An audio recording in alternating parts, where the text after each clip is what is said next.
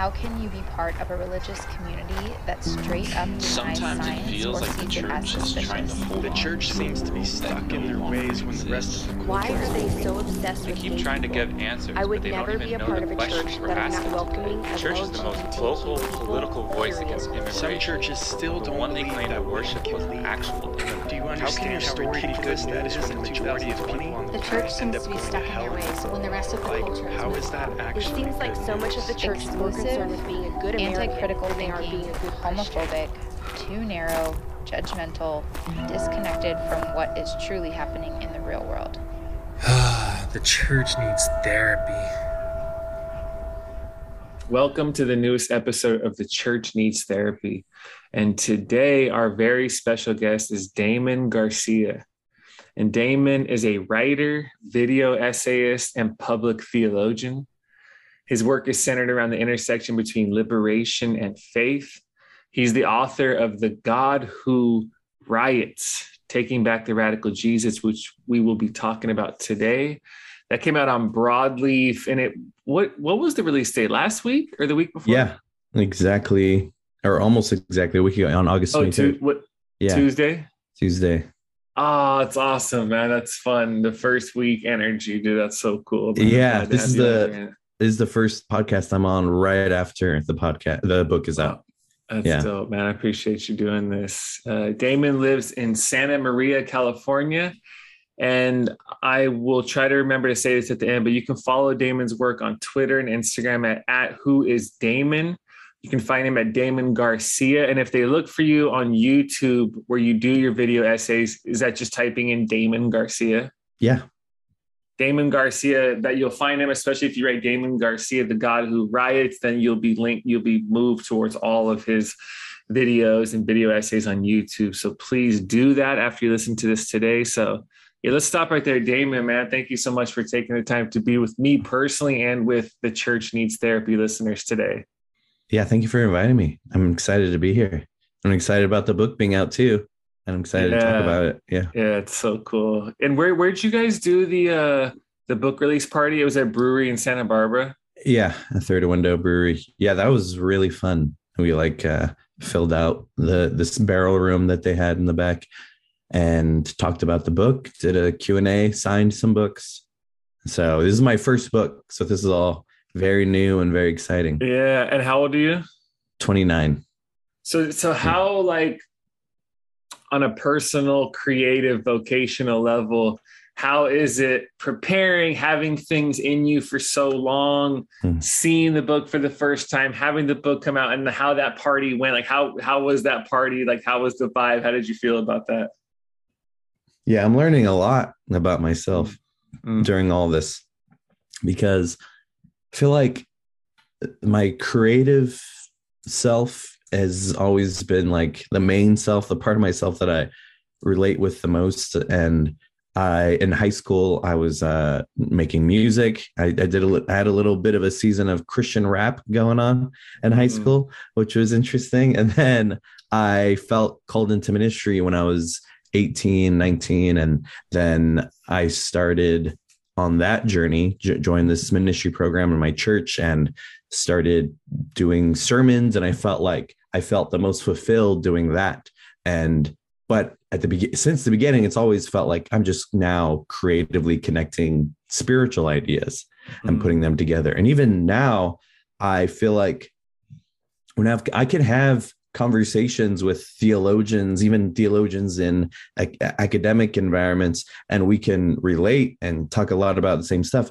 But I feel like most understood if I'm having a conversation with someone else who creates things, even if it's Mhm. completely different things. And so Mhm. it's like I have learned a lot about my creative patterns throughout this whole process because the book Mhm. is the biggest project I've ever done and the longest time taken to do a project I've ever done. And so some of my uh, unhealthy creative patterns have been exposed by doing such a long project that went unnoticed and little projects.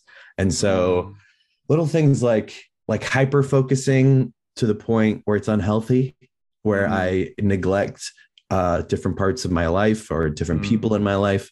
It's like that was okay if I was working on a project that took a couple days because it's okay if I neglect things for a couple of days, but for months, no, not at all. It's like it really got exposed. So I Mm. feel like I'm growing into a, a different person that can approach this stuff more healthier.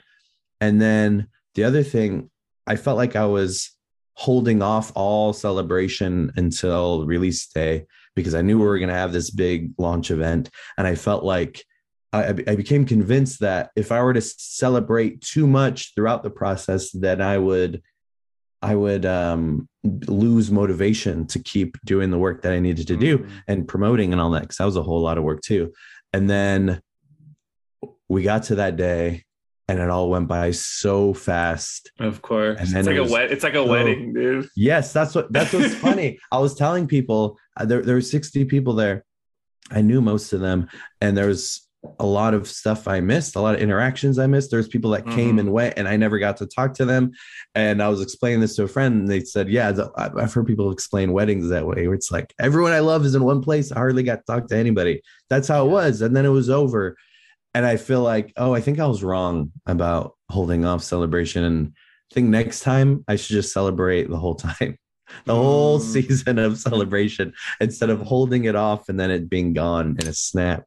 And Yeah. now I'm in a different season of promoting the book after it's out and interacting with people and talking about this stuff after it's out. And uh yeah, and, and I'm still learning. So this is all it's all new, and all Yeah. exciting, Yeah, but I'm very proud of the book I was able to create and I was able to do it with Broadleaf Books, who's really awesome. And I'm excited for what's to come. Yeah. Is that what's the the guy who's like the head of Broadleaf? I don't know. Oh, it's I not know, like I know. I just know a team of people. Yeah, it, they used I- to be more people, may be more familiar with Fortress Press, if Okay, they are yeah, familiar yeah. at all, and which is like a, a name that's been pretty big deal in like progressive Christian or um, these uh, academic spaces. And so it's Fortress Press for a long time was putting out academic stuff and popular stuff, and then a couple years ago they decided to split to now Fortress is just academic stuff and their sister publication Broadleaf just does the Gotcha. popular stuff. And so I was able That's to come in like yeah. right after that split. That's awesome.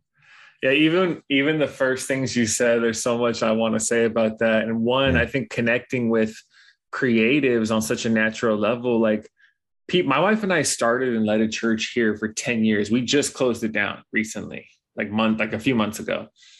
And I think pastors and leaders don't realize one how much creativity and how much content and art. And like if you give a sermon almost weekly like that's 30 minutes of original work a week. Yeah. You know a lot about the creative process even if you don't think of yourself as an artist or creative. And that's why in our neighborhood here i've always had that same connection with designers a person who's they're in graph, they're in multimedia, they're doing this because we all have a similar flow that we're doing. We have different ways it go. No matter what the content is, the the process, the flow of it, where it's born out of it, they're so connected. So like that's such mm-hmm. a universal thing that people experience while they're creating. And you know, I didn't grow up you know, after I went to Catholic school like first, second, third grade, and I was like, I'm out. You know, then I went to public school, which I tell people like in I went to LA, LA Unified School District, fourth grade public school. I'm like, this is salvation for me at this age. We can fight, we can cuss. Nobody's not even that big of a deal. Yeah. And I had zero interaction with anything like evangelical culture growing up because I stopped going to church after. I didn't know it existed. I didn't know anything about it, right? But I had a long history with hip hop, which I'm not going to go into right now. And then when I had this profound awakening moment with God at 18 while on mushrooms, and then a couple years later, I get connected with uh, like a pretty standard low church charismatic, you know, thing out here when I was in Hawaii. And I went through a season where I was like, I'm really trying with Christian rap. Yeah. Like I'm really trying to like listen. I'm really trying to like it. I'm really trying to do this. And at that point, I needed distance from like my old community and neighborhood and all that. And I don't know how long it lasted, but I was just like, I can't do this no more. I feel you. Oh well, I remember back then in high school, I was oh, there was a ton of Christian rap I disliked very much, um, and I was into the people who were more experimental. Like I'm sure many people have heard of Pigeon John, LA Symphony, Mars Ill. They were and and they were constantly criticized by uh, Christian rap people for not talking about Jesus enough. When really it's like they understood this whole thing is about Jesus and like this is where all my creativity comes from. I'm just talking about life which of course is connected to Jesus. And other people, it felt like, no, you need to have this many Jesuses per minute, JPMs in your song. And it's like, no, it's, it's the whole thing is so much bigger than that. And to this day, I look back and it's like I cringe at a lot of Christian rap, but those guys, yeah, that's cool. Guys, I think like I'm so happy I was listening to those guys because some of the stuff they're creating is stuff to this day I've still never seen anywhere else. Meanwhile, a bunch mm. of Christian rappers are just trying to be the Christian version of whoever. Mm, mm. Yeah, I you know I haven't heard that name LA Symphony for a long time, but even yeah. at back then when I'm like, okay, there's this underground LA hip hop scene which I was around, and then just mainstream artists.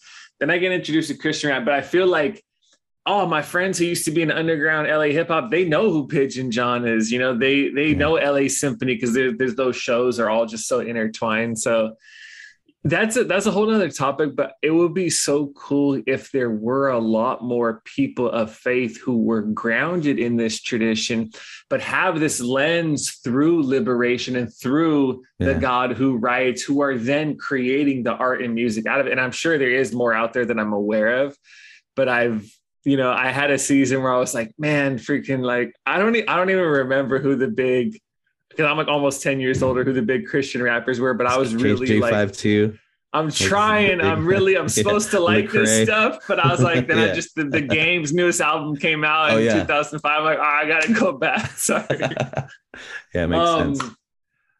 You know, I'm really fascinated by the process of people moving from mm-hmm. uh, some sort of conventional form of faith, some version of Christianity that is, you know, sort of accepted in the status quo into one that is defined by liberation, that takes the radical Jesus seriously. Or, for the sake of the podcast, we can say one who gets to know the God who riots Mm-hmm. And so for you, if you were doing like if you were involved in Christian rap stuff in high school, I would assume there's a history for you in the church. Yeah. And then ha- what it, what are those pivotal paradigm shifting movements where you're like, whoa, this is actually bigger and mm-hmm. better and more radical than what I've been known that sort of puts you on that trajectory towards a widening scope of liberation. Mm-hmm yeah i my parents started going to church when i was two because they both felt like they needed a radical life change. And my mom's mm. sister had started to go to church so they felt like i guess this is where you go when you want to change your life. They'd been both drug addicts and alcoholics. My dad had been in and out of prison and they found a church uh, it was a pentecostal church that really focused on like deliverance. And so it was all about like personal transformation and that's what they needed and what's interesting is looking back at the time, it was very much a story of they transformed, and this is what Jesus does in people's lives. And I still believe that. But looking back, I'm also able to see the community played a huge part in their transformation as well mm-hmm. to have for, for the first time to have a supportive community that supported their growth and encouraged them to learn and change and help other people that was huge and I remember when I was a little kid in elementary school, I remember I was in kids' church one time, and there was this kid there that was from my elementary, and he was mean to me and my friends at school. And so seeing him in church was mind blowing. And I was mm. thinking, like, the, the kids at school who are mean are probably definitely not Christian, and the kids who are nice are probably definitely Christian. Um, and then so I saw him, and then they asked us this question of like, who wants to accept Jesus or something, and he raised his hand, and I was even more shocked because I'm like, oh You're my like, god, nah, uh, nah. and then yeah, but I was happy because I felt like, oh, this must mean he's gonna be nice to me and my friends now if he becomes mm. a Christian. And then the next day at school I was uh, in PE class on the blacktop talking to my friends, and I said, Richard got saved last night. And then they said, Saved from what? And I was stumped. Mm. I didn't I didn't know what to say at all. I was like, What do you mean? Yes. I thought everyone knew what that meant. And then I but I think it's funny, like looking back at that and realizing as a little kid, I had a understanding that be, being a Christian meant you would live differently and you would interact with people differently and you would be better and treat people better. And so it's, I think growing up, I always had that vision. And mm-hmm. then as I started to learn more, I realized like yeah now i have an argument for why it, christianity is about how you live in the world and realizing in the, in the very first chapter uh, it's called saved from what and i talk about salvation and how in the bible first of all salvation is always understood communally not individualistically mm. it's about a community being saved and it begins with an understanding of salvation from the exodus which is God frees us from slavery and we and and they as, as the the bible goes on they end up being taken over by babylon and are crying out for salvation again which is very material real on this earth. We are mm. freed from the oppression we are facing. We're saved from the oppression we're facing. And then the new testament it does get personal and yet it's still about how we are saved within the community, which is, I mean, you see in the book of Acts where it's like a community of people are sharing property and taking care of one another.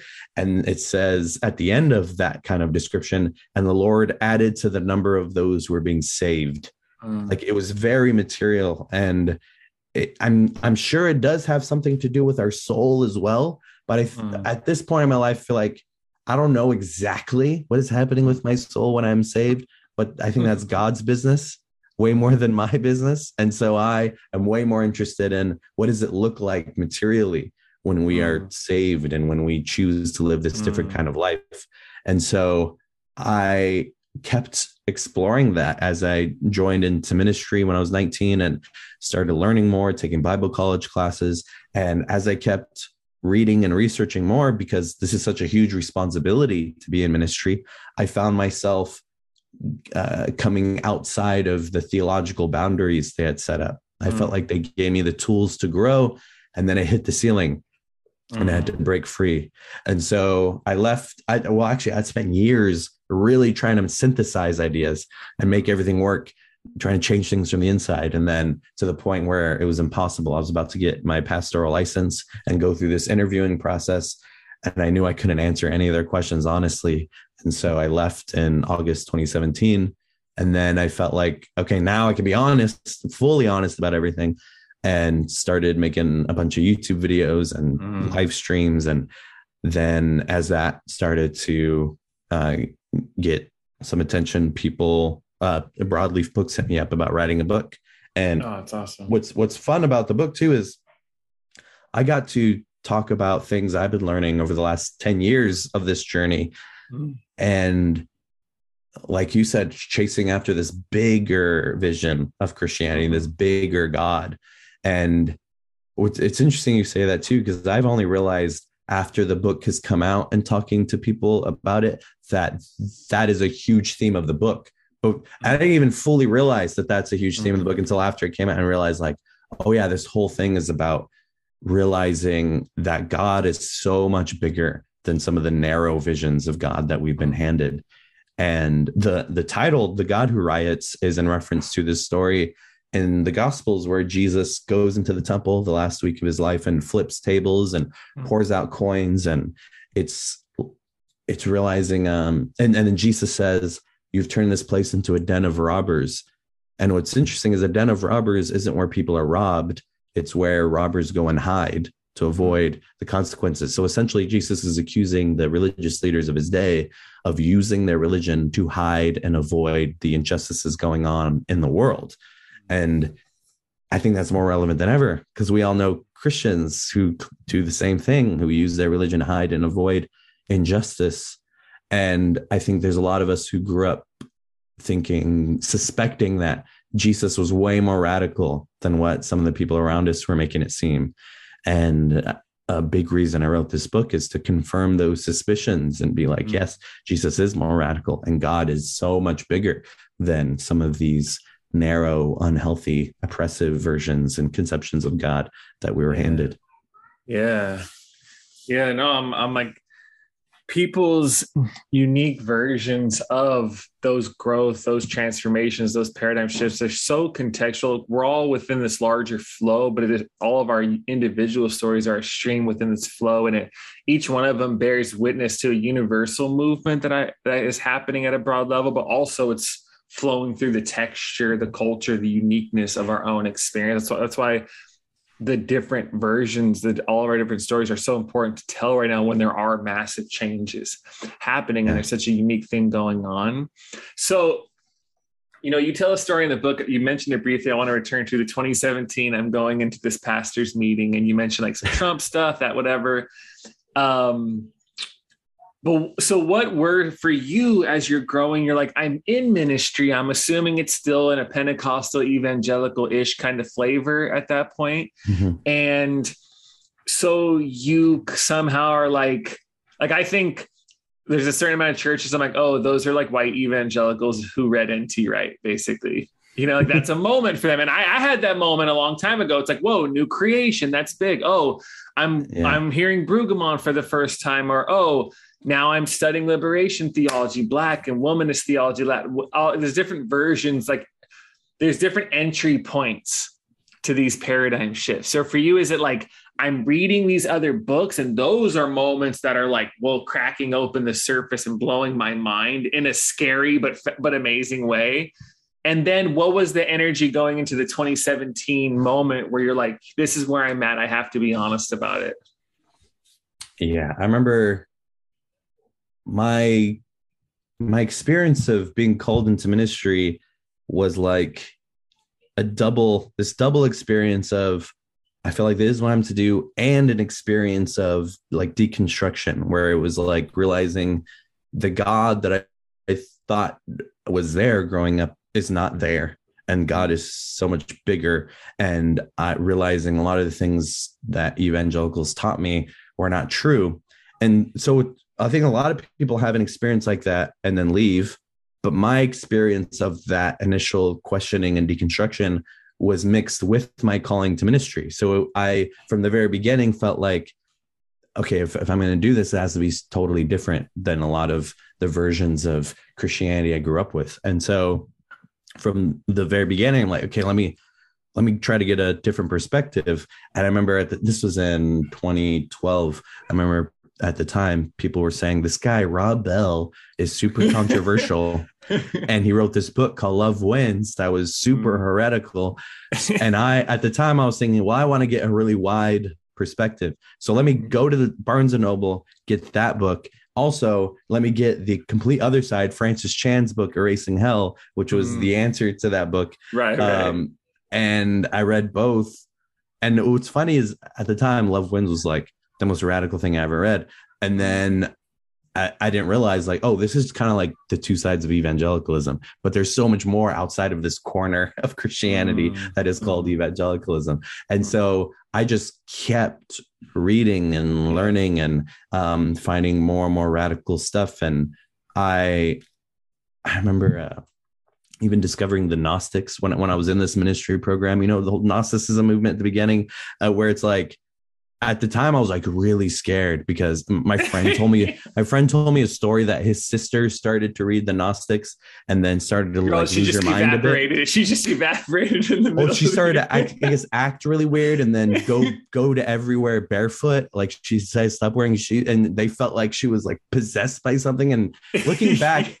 looking back, it's just a funny story of like, oh yeah, this girl just became more chill, I guess. But like, yes. but at the time, at the time, it was like scary. And then I told my pastor, like, is it okay to read things like outside of other and other perspectives? And he's like, uh yeah i think so and then i said okay well i'm considering reading the gnostics and then he's like oh that's what you're talking about i have the gnostic books in my bookshelf it's like mm. not a big deal and um and it was because he was just getting a, a different perspective but i just kept uh, exploring and mm. it got it what happened to me was as i uh, as my theology developed i got to a point where i felt like i could no longer in good conscience and conviction call myself a pentecostal mm. and then as i kept growing it got to the point where i could no longer call myself an evangelical And then I could no longer call myself a Protestant.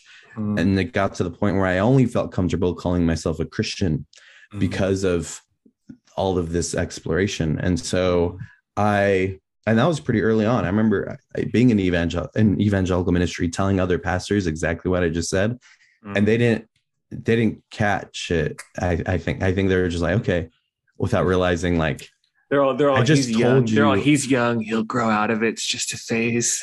No, I don't even think they realized what I was saying. I don't think they realized right, I was right. in evangelical ministry telling them I'm not an evangelical.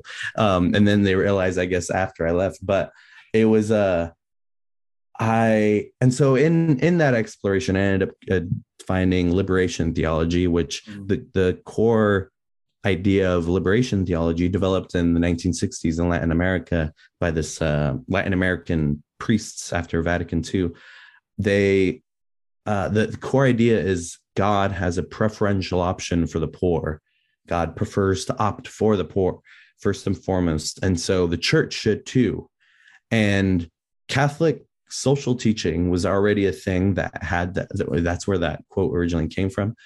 Um, but the difference with liberation theologians and their context of severe poverty and underdevelopment in Latin America was realizing that God is on the side of the poor, not in the sense, not just in the sense of us giving charity to the poor, but also in the sense of the poor struggling for uh, power to take power from those who have the power to make them poor. And at the time, there was a lot of revolutions going on in Latin America and different countries. And uh, you even had uh, uh, Catholic priests working with Marxist guerrilla fighters and um, helping in those revolutions. And that made a lot of people mad. And they didn't understand it at all outside of that context. But if you're in that context and you see the severe poverty and oppression that they're facing, it makes total sense that this is where your faith leads you to support these revolutions. And so I I think a big realization was um, a, a big discovery for me was context and realizing, like you mentioned earlier, how we all have different contexts in our stories, and realizing contextual theology has has always been theology. Like growing up, we hear the way that theology is taught in certain churches and think, and, and it's told to us as if this is what the first Christians were saying and mm-hmm. saying it in these ways. And then you realize, like, oh, this is through a very specific Western American, even Eurocentric lens of the Bible, not just reading the Bible. And then you realize, oh, wait, there's other lenses of the Bible. It reads differently and even more beautifully and liberative from a Latin American perspective, or from a womanist perspective, from the perspective of Black women, or from a queer perspective, and realize all theology is contextual. Mm. And these other contextual lenses, I think, get at what the Bible is saying in a more mm-hmm. radical way when we mm-hmm. realize, oh, yeah, this whole thing is written by those who are poor and oppressed. It's the mm-hmm. whole thing's from that perspective. And that's who Jesus comes as, as well as one of the poor and the oppressed. And so it eventually got to the point where it felt like the liberation theology is just basic theology. Like this is just what we're reading here.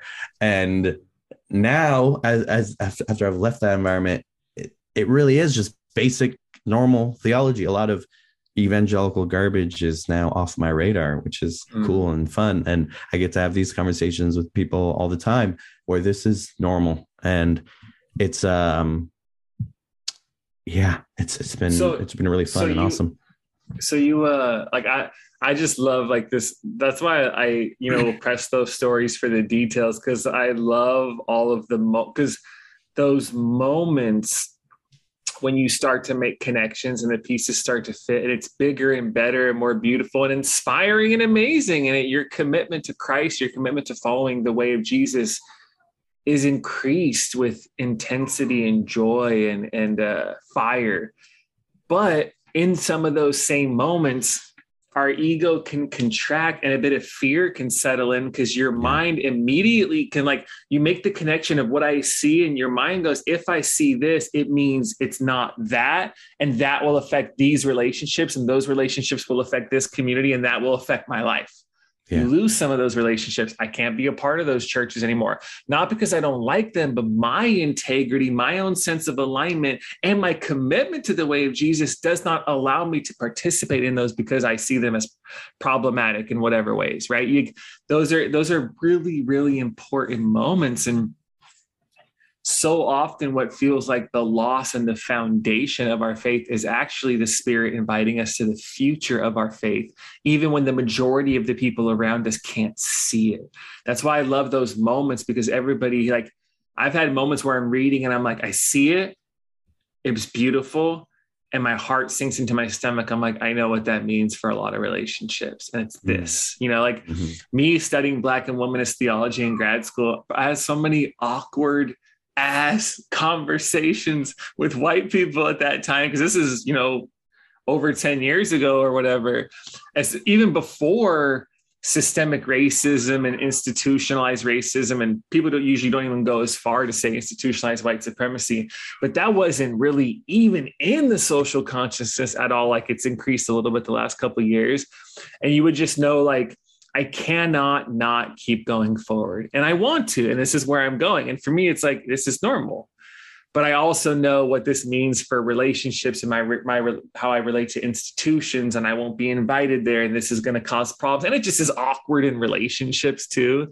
When you start moving in ways that you see as wider and better and other people see as going off of course you know that's such a fascinating thing but those stories are important because there's so many people now navigating through that right so i love hearing those those things so Yeah. I, I just want to say too, it's interesting how uh part of that journey is also realizing this stuff has always been here and it was hidden from me. Like even how you talk about like institutionalized racism being in the public consciousness. It, it was, it just wasn't in my personal context, you know? It's like like even the term institutional racism was being uh, used in the 1960s by Kwame Ture. And it's like, and then you you become an adult and realize why have i never heard this? I mean i could find books that were written way before i was born that's talking about this stuff. And yet the media and um, social media make it seem like we're just barely talking about this when it's like mm, oh yeah this has been a conversation and there's a reason why it's been suppressed there's a reason why i've never heard of it in these specific environments. Mm, and it, some of that can feel can cause a bit of bitterness and feel like why why did they hide this from me? Like this is so messed Mm. up that i never got to experience this this beautiful versions of theology and politics growing up. And um but and then of course there's it comes with gratitude as well. It's like well at least i found it now and i get Mm, to yeah. explore it now. Yeah. Yeah and that that where now people are discovering that which has been present already obviously you know in both of us in our in our own journeys in our own times. But that's a unique moment about where we are culturally where whether you think about the cultural and political aspect institutionalized white supremacy systemic like i joke around like 2020 it was like the year everyone was introduced to the idea of systemic racism you know? And i'm like to me i'm like now i'm like if you don't believe in institutionalized white supremacy you just don't want to you know because it's enough there's enough around that are entry entry points like through the news through this to get into it if now it's like it's a willed ignorance you know in many ways for people. But that's the cultural moment is those things that which was has been on the fringes for 30 40 50 longer years is now even with the the conversation about deconstruction being what so many people talk about that's not new. That transition from one Mhm. stage of faith to another that paradigm shift to this to if people are familiar with the spiral you know from blue to orange to green mm-hmm. to moving forward and forward like that's not brand new. But those conversations that were very far on the fringes 10 20 30 years ago are getting closer to the collective center whether it's the church or just society as a whole. And that's why there's all these disruptions right? That's why there's more of it present to people. Like it used to be so simple. It was like nah that which has been lying dormant and affecting our atmosphere and institutions and lives in practical and concrete ways is now more and more being revealed for the truth of what it is.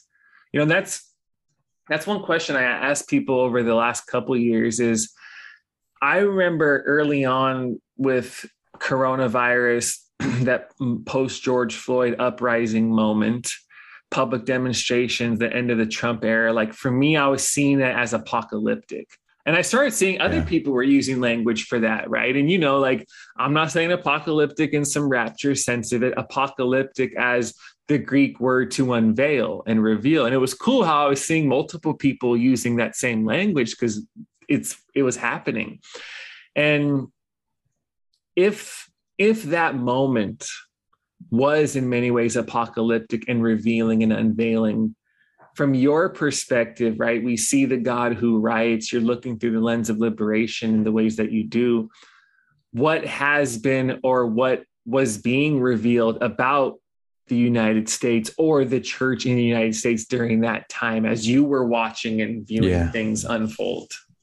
Yeah, that's the other thing that the title is in reference to because I remember in uh, March 2020 when that was those protests had started and in Minneapolis the they set the third precinct on fire. And I remember watching the live stream of that and seeing it up in flames and seeing people dancing and celebrating in front of it.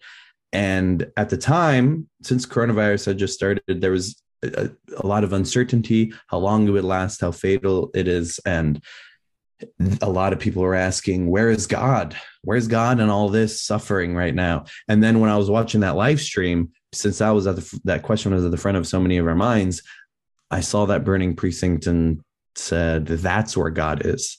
That's exactly where God is to be found right now among those who are fighting for a new world and celebrating um, being able to be active in some of their power and try to fight for more power so that we can build a better world. And so I and then, and then of course watching that I also thought of Jesus in the temple rioting because uh, flipping tables, pouring out coins and driving out the animals that are being bought and sold is property destruction and looting.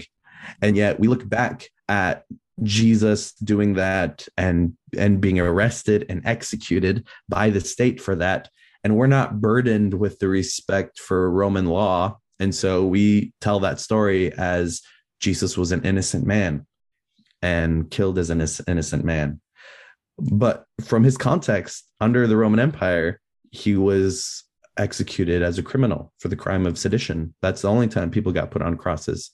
And so Jesus I mean people say say this all the time like if Jesus were around today a bunch of Christians wouldn't like him. But I I don't think we fully realize no we mm-hmm. really wouldn't like him. Mm-hmm. Like Jesus mm-hmm. was would be a criminal. And so a lot of Christians struggle with that where we're, we're raised to see everything through the lens of crime instead of through the lens of harm and realize that there are um, like for example parts of protests that are not harmful but are crimes. And so they're immediately understood as wrong and must be disavowed and must be condemned. But also there are plenty of actions within those contexts that are harmful like violent police suppression but aren't crimes and so are understood as oh well that's just it's not a crime. That's what police do. But if we can see things more through the lens of harm we can get a wider view of what's going on and be able to have a more honest conversation about what needs to be done the kind of world we need to build how do we get there and realize that one day we will look back at these different movements and protests and uh, demonstrations and strikes and realize oh we're building towards something that needs mm. to be done. And we see this all throughout history where there are a group of people that experience the constraints of our society the most or they suffer the most because of the unjust structure of society. And then they speak up about their suffering and usually they're immediately told shut up it's not a big deal. We, we don't see what you're saying. We, we're not experiencing that so it must not be real. And then they organize and do protest demonstrations um, and it starts to raise the consciousness of society and realizing oh yeah these are problems in society. I just didn't see it. And that's usually met with suppression by the powers of society and then people start to experience those problems that people are talking about. More and more people experience the problems of the way society is structured as the problems continue. Mm. and they organize and they revolt and then change is made. And what's also interesting like if from a theological perspective when that change is being attempted so many I'll, I'll just be direct here christians not just all religious people christians often will fight against it and suppress mm. those movements like we've seen throughout the last century and say you're you're trying to fight against what God is doing. You're fighting against God because God must have set society up this way for a reason. So if you're trying to change it, you're fighting against God. But then after the I mean, change, of course, un- until until you have to wear masks, but other than that, you know, God's placed everything in the way it's supposed to. Be. but what's funny is after the change is made, then Christians say, "Oh, this was the necessary change that God intended all along." Mm. like we see that with slavery before the abolition of chattel slavery most christians supported slavery then afterward it was like oh yeah of course god wanted us to end slavery and then with uh martin luther king jr just his existence so many christian leaders were against him and preached how evil he was and you could find state we could find statements online of um like the first one that comes to mind is Tim LaHaye. Like what Tim LaHaye, the Left Behind author, what he said about MLK before he died, and then what he said a few decades after is two completely different things, like two different Mhm. people. And uh oh, hold on, I still got your out off. Okay, so it's uh that's how change usually happens. And so in the middle of it, it's confusing and um but it requires us to think deeply and to listen to what is upsurging from below. And I believe if you're gonna follow this Jesus guy who was among the least of these and said, Whatever you did to the least of these, you did for me, then that is where we should be paying attention. Yeah, and my camera so battery just died, but I'm just gonna turn it on right now. Yeah, yeah, no, I got you. It's so it's so interesting how people can see symbols or see events happening and have such different reads of it. So you could see demonstrations, fires, you know, sort of people dancing outside the fires, people in the streets, and see these birth pangs of a new world, see the a symbol of a new thing of, a, of the old being torn down and a new being built, and how somebody could see that as ca- agents of chaos and people could see it as destruction or people could see it as somehow being anti-american you know or even anti-jesus you know for people to be doing that. And i think about that sometimes living in hawaii being in a colonized space that was colonized and illegally overthrown not that long ago and the unique form of colonization that has happened here cultural degradation that has happened here to kanaka maoli or native hawaiians and th- this is where like Oahu is one of the most militarized places there is. Like there's four military bases, and this is not a big island. And so you'll see helicopters and like jeeps on the road, like you'd be seeing that type of stuff, like normal. And I think to myself, well, if we're surfing in the water and you see jets going up in the air, you see these helicopters coming from bases. I think that natural knee-jerk reaction for a lot of a lot of white folks, a lot of Americans is like these are symbols of what?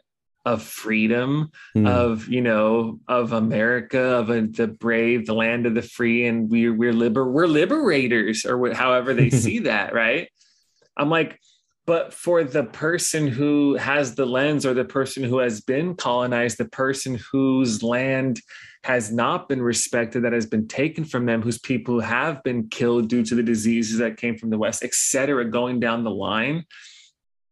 Is that a symbol of freedom or is that a symbol of tyranny? Right? Is that a symbol of, oh, that means liberation, or that that is a symbol of the force, the system that actually takes away our freedom as working get That's a that's not a symbol of liberation, it's a symbol of oppression, you know, and that's why that lens when you talk about Latin American liberation theologians preferential option for the poor like how can you look to people who have never felt the need for liberation to be the people to teach us about liberation, namely like white Mhm. folks? You know, when we talk about the Eurocentric, Eurocentricity, institutionalized white supremacy, like this system has built been built for people who look like me. How can you then look to those people to be the people who are the ones who can see with clarity the need for liberation? They never had to cry out for it.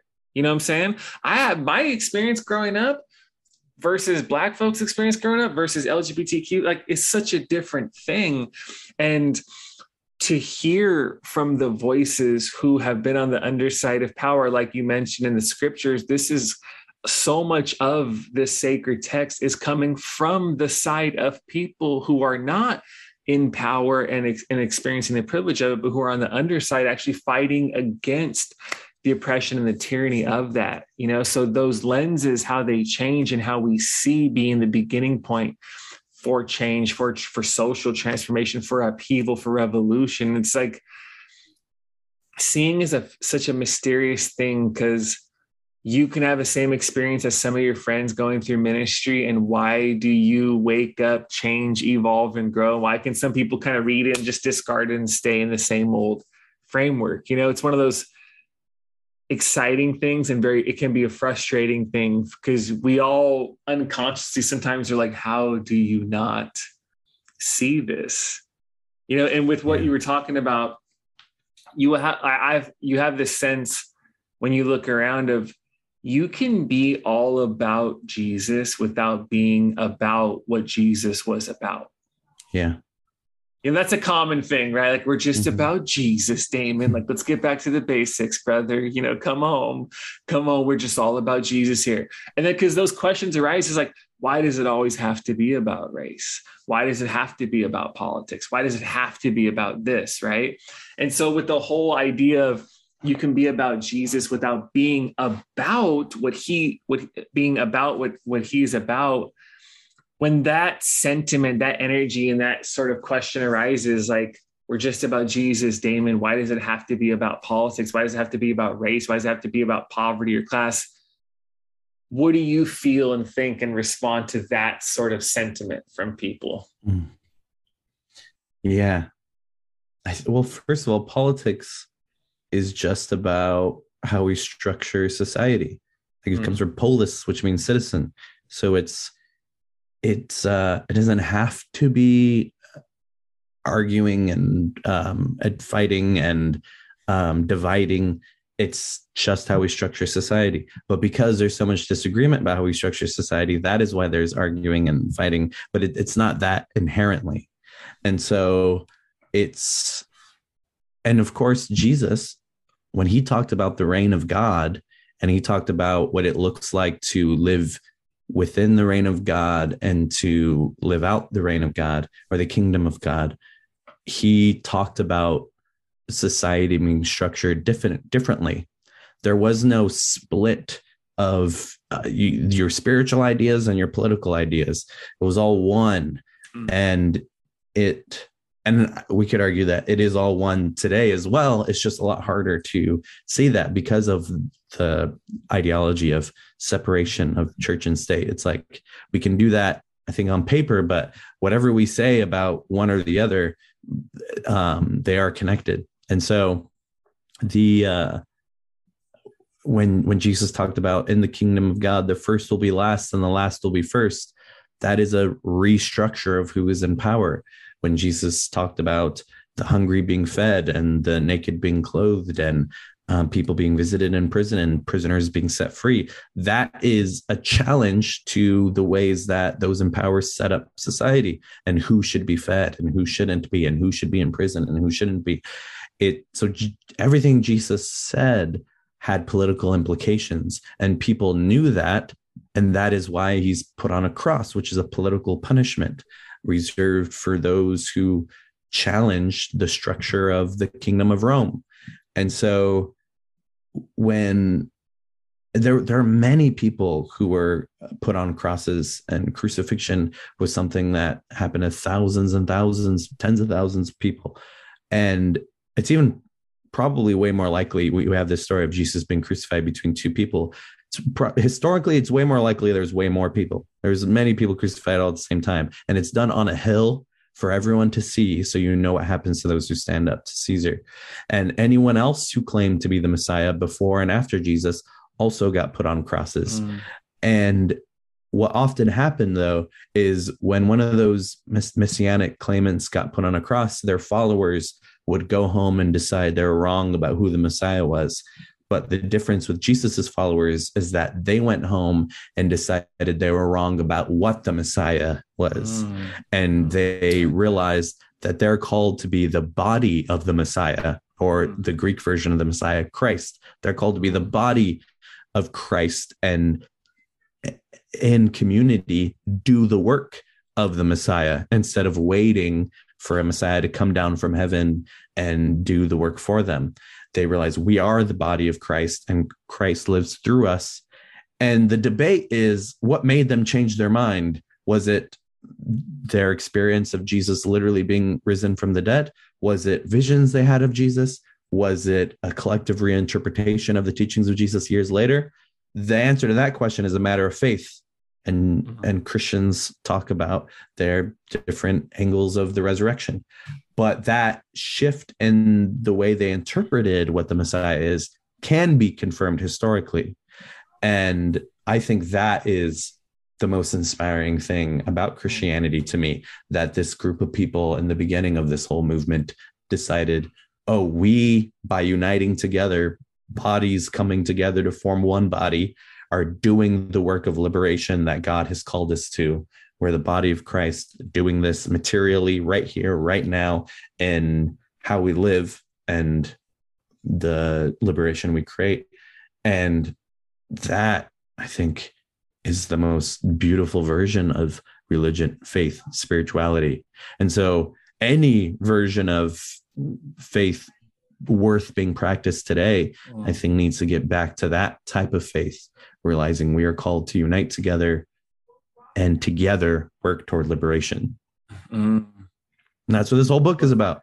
Yeah, that you basically answered the last question I was going to give you, man. In, in that flow, man, that's good stuff right there. So with every with every head bowed and every eye closed, who wants to be born again and and continue to follow the God who riots? Just if you if you want to respond with a yes to that, then just DM Damon and he'll tell you how to move forward. no, man, it's so good. Um, there's a quote it's in the, the the next book i'm gonna i've been in the research phase that that i'm about to start writing soon Nice. when my kids go back to school and i have a, a normal schedule soon Yeah. and you know the the cornel west when he consistently says like you know justice is what love looks like in public and Yeah. with the whole embodiment of god and you know jesus showing us what god is like i'm like if justice is what love looks like in public then jesus is what god looks like in public Yeah. And the god who riots is uh you know is a part of what it looks like what what god looks like in public you know the places Yeah. people see problems or resistance might just be the very places that this new world and new life is waiting to be born and yeah that last part of you know i was going to ask you know what do you hope for people to see but you answered in that last thing that you said so Mhm. for people listening in, damongarcia.com, Instagram, Twitter, at who is Damon, and then on YouTube, Damon Garcia, where he spends quite a bit of his creative energy, you know, making these video essays. And I mean that that's that's that speaks to the uniqueness of where things are as well when it comes to media of a of a publisher reaching out and connecting with you mm-hmm. through that. That that's awesome, man. That's that's really cool to hear. So please tap in with him wherever you can find him. And um, yeah, man, I appreciate you doing this, dude. Congrats! I mean, less than a week from the the the book coming out. It's a it's a fun, exciting time. I know there was a a delayed. I don't celebrate till now, till till then, you know, because you're hyper focused. You don't want to, you don't want to break the the commitment. And I I hope that uh not only that people who get the book will be changed by it, will continue to see a, a better and a more beautiful vision through the eyes of the God who riots ahead, and that will sustain and deepen their commitment to be a part of that work that we're doing as the body, you know, like you described so well right at the end. But I hope, man, for for joy and for you know the peace of taking a moment to be like, this is special. You know, this is happening. So I hope you have more and more of those moments, even during this season and in the quick wake of it coming out. So appreciate you, man. Thank you for coming on. Thank you. Thank you so much. Yeah, we'll, we'll keep celebrating. And uh, yeah, uh, yeah, I had a great time on here. All right, bro.